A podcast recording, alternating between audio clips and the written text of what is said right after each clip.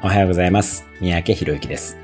最悪をイメージすることで、最悪こうなってもいいや、勝負してみようと思えたり、また逆に、絶対にこんな未来は嫌だから頑張ろうとなることがあります。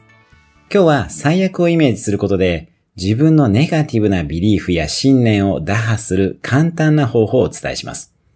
例えば、自信がないなどのネガティブなビリーフがあったとします。そのネガティブな信念を持ち続けた結果の最悪の5年後、10年後をありありと想像します。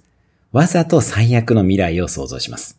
5分くらい十分に味わったら、その映像を DVD や動画ファイルに取り込むイメージをして取り出します。そして取り出したファイルを足で踏みつけ壊す動作をやってみます。その上で新しいビリーフを持った未来の映像も思い浮かべてみます。